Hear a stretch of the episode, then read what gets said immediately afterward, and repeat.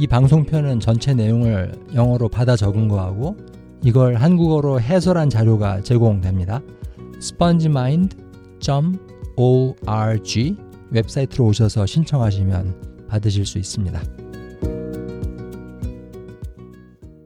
Alright, hello SpongeMind TV viewers.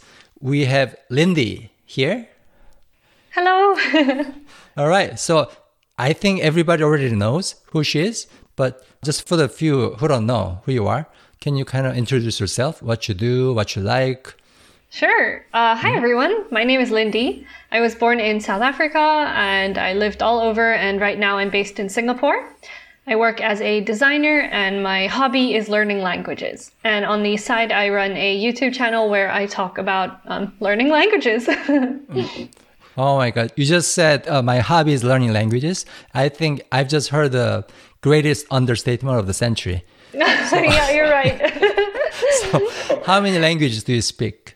That's really difficult because they're all at different levels. Mm-hmm. So, how many I speak is different from how many I'm learning. I would say I'm learning about 15, uh, but I can communicate maybe between five to eight around there. Hmm. And Korean is definitely one of them. Uh, probably my most fluent foreign language would be Korean, yeah. Mm-hmm. So for the viewers, we've already recorded the Korean interview uh, where she just fluently explained pretty much everything she wanted to say. So, uh, so I, I'm gonna uh, write everything down and produce a transcript for it. And I'm to put in the translations too. So those who are only at the beginner level for Korean, don't be discouraged. Seek the video, uh, uh, watch it and study it with the material I'm to send you. Just send me an email right here. All right, cool. So the advertisement out of the way. Now, uh, first question. Why do you learn so many languages? 15. Um, wow. I think the the basic answer would be it's really fun uh, to communicate with people from around the world and to enjoy different music and movies. Originally, I never really considered language learning something to be other than a school subject. I just learned um, Arabic and French at school because I had to. I never thought it was something I want to continue with. But the more I communicated with people, the more I learned how useful languages really are, uh, the more motivation I got to continue learning them. I'm glad that you mentioned the word motivation because that's what we're going to talk about here. Okay. so, uh, a lot of people at the beginning of their learning uh, language, their journey, they spend a lot of time looking for the right study method, looking for the right materials. But I don't think they spend enough time to think about this uh, important issue, motivation. In my opinion, I think this is more important than materials or methods. Right? Yeah. So uh, how do you get your motivation? First of all, uh, when you first started learning Korean, yeah. Um, did you have difficulty motivating yourself? Yeah. I have quite a funny story with Korean actually. So, usually when someone learns a language, your first three months, you're feeling eh, very motivated and excited to learn. But after about three months, you kind of trail off. The honeymoon period is gone with the language. For me with Korean, my mom actually saw an ad in the newspaper for free Korean lessons and she's like, "Do you want to try?" And I was like, "Um, okay. What what is this?" So, I never really had that motivation of like because I like K-pop or because I like K-dramas, I want to learn Korean. It was just like it kind of happened by accident. So, in the beginning, I was not very motivated. I was just like, "Oh, 그냥 엄마랑 like it's just something I'm doing with my mom for fun." But after a few months when I realized that there are so many benefits to learning Korean, that's when my motivation came through. So my motivation stemmed from wanting to communicate with Korean people better, and wanting to develop the skill for myself, as well as um, obviously trying to travel to Korea. It would be beneficial to know Korean. So I had a few different mm-hmm. factors of motivation. Wow. So the the thing that you said at the first of that paragraph you just said, so you are not motivated at the beginning and you start getting your motivation as you make progress with the language. Yes. Hmm. That is really interesting. It's like chicken first or egg first question. Yeah. Right? Does yeah. the motivation come first or does the skill come first? Yeah, I, I do think it kind of fluctuates between the two, um, because sometimes when you're when you're lacking in skills or when you're when it's becoming very difficult to learn a language, your motivation drops. That can happen around the intermediate plateau. So once you've um, been able to communicate to some extent and you kind of feel like, well, I'm okay now. Um, how do I get from here to being even better? That's a really difficult time. And that's when our motivation really runs low. So we need to find ways to keep the language fun for ourselves and keep in mind the original goal you had and why you want to improve. Mm-hmm. Yeah. So the beginner's mind, the beginner's mentality, right? Yeah. Mm-hmm. It's so easy to forget that. Yeah, that's true. So I'm gonna ask the same question. Uh, I think maybe you answered it in one way, but what are the like examples of you not being motivated enough, and how did you get over that feeling of oh I don't want to do it. Uh, I I feel too lazy to study Korean today. Yeah. So there's two situations I want to talk about. The first one is just when you're feeling like, oh, I don't want to do it, I'm lazy. That's okay. We need to listen to our bodies. If we are tired, it's okay to rest. We need to think like, what is pushing us to to feel like we need to perform all the time or feel like we need to study all the time. If it's just society expecting us to do good and improve in everything, that's not really healthy. We need to hmm. set those boundaries for ourselves. So I think it's totally okay if you're feeling like, oh, I don't want to study today. That's okay. You can rest. However, if you have something like an exam coming up, then that's where motivation won't work. You need discipline.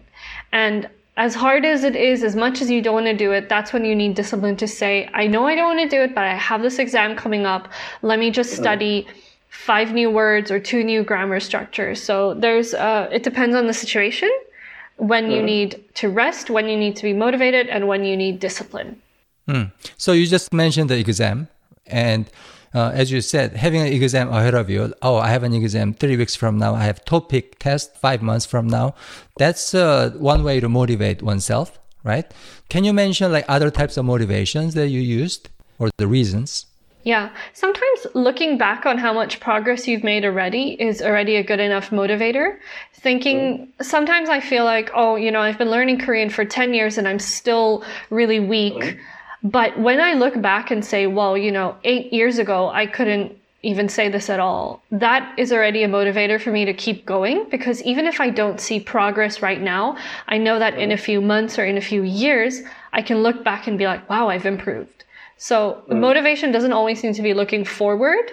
It can also be looking backwards and saying, if I could have made it this far, surely I can continue. Mm, mm. Wow. So I think in life in general, usually looking into the future, looking ahead is usually better, more beneficial than looking back. But in, in the case of language learning, I think the opposite is true. Looking back is more helpful, in my opinion. It could, yeah. But then again, we, we do need to look forward and, and make plans about where we want to be. We can't just be kind of going with a flow the whole time. That depends on your goals as well. If your goal is to really become fluent in this language, you will need some sort of structure and motivation. If you're just learning it for fun, I mean, you barely need to uh, make progress, you know, if it's just a hobby. But if you really want to be good at something, you would need to set some rules looking forward. Mm. You just mentioned the word fun just now. Uh, so, what were the fun motivators for you for learning Korean in the past? Definitely understanding Korean humor. So, not just being able to communicate with Korean people, but being able to laugh with them and enjoy the same humor. Uh, when I look at those moments, I feel like, oh, you know, I want to continue this feeling. Let me work harder so I can have these moments more. I've also been on Korean television before, and uh, running up to those months, I felt like, you know, in order to be able to express myself better on the show, I need to study a lot harder. Um, mm. If I can use another example of Japanese, for example, I um, did my internships at a Japanese design company, and my motivation there was this company is not going to accept me if I don't if I'm not able to express my design ideas fluently in, in Japanese. So having a goal or a reason, like I need to do this because of that. If you have this reason in mind, motivation should follow. Mm-hmm.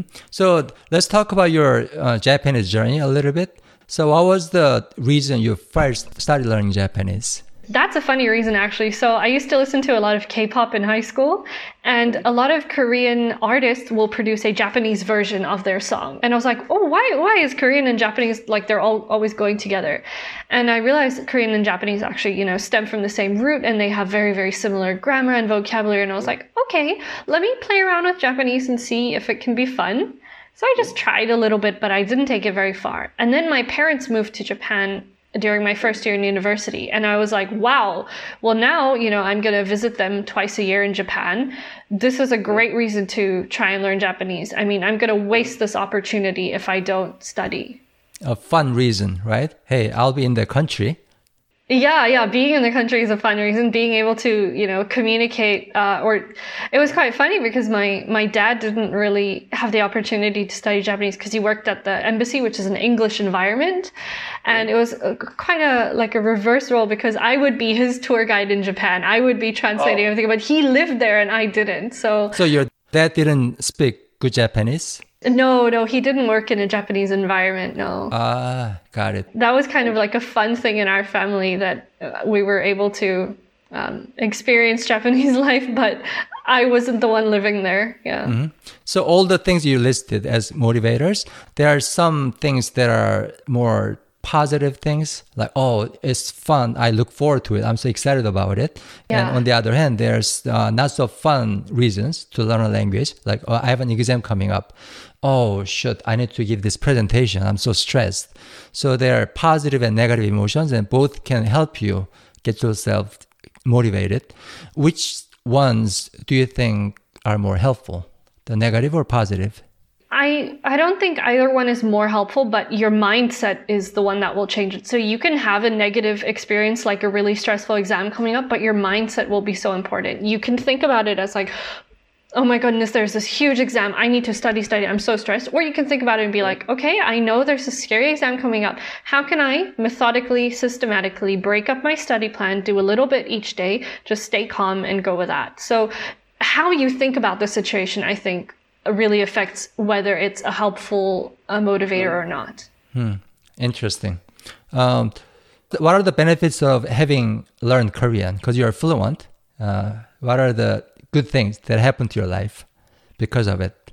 First of all, I don't think I'm fluent yet. I'm still struggling, but definitely being able to experience Korean media and humor and content a lot. So, for example, I, um, as I said, I'm a designer and I'm really interested in, you know, improving my design skills. So, being able to read articles in Korean about design, that's, you know, helpful to my job as well. So, being able to gather from many different sources is really exciting, as well as being able to like watch Korean dramas without subtitles. But I would definitely say overall, it's the friendships I've made, being able to form a deeper relationship with someone. When you can talk to someone in their native language, that just changes the experience so much. Your friendship is just on a different level.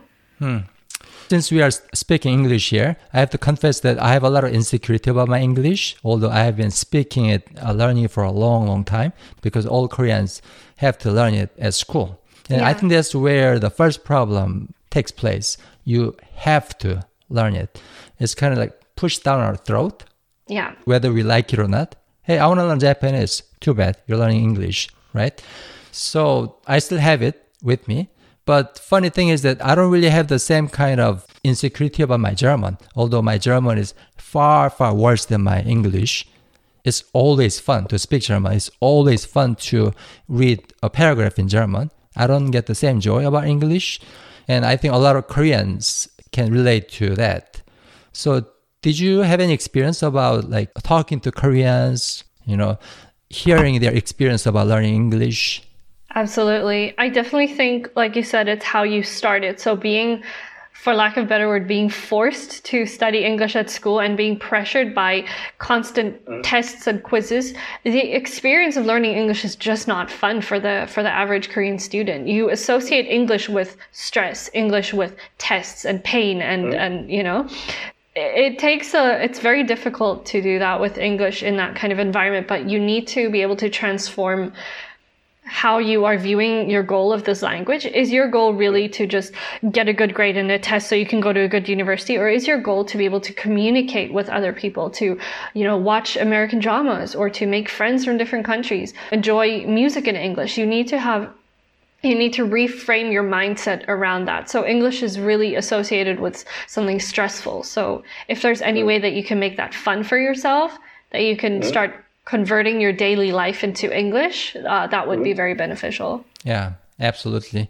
Uh, I sometimes ask myself, what if in Korea English wasn't mandatory? What if it was optional? Yeah. That could change the game dramatically. I think. It would. Definitely. Yeah. I guess something impossible that I'm asking for here, but we'll see. Uh, so uh, we are almost running out of time, but do you have any like last piece of advice for those who are learning Korean or any other language, and specifically Koreans who are learning English? Definitely. Um, firstly, to Korean people who are learning English, um, I know it's it's very difficult, but I think a big part of the process is your mindset about the language as well as your learning method. So see if you can make it fun for yourself. Try and do everything you do normally in Korean, do that in English. So if you're you know, um, if you really love soccer and you want to read more about soccer, can you try and do that in English? Make it fun for yourself related to your hobbies. Try not to just associate it with study, study, study. Think of it as a fun, different lifestyle in another language.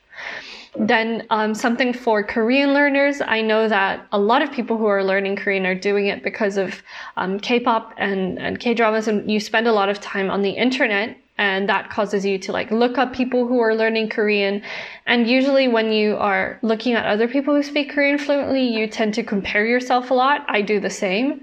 So my main takeaway would be try not to compare yourself. Everyone is on a different journey, a different timeline. We all have different reasons and methods.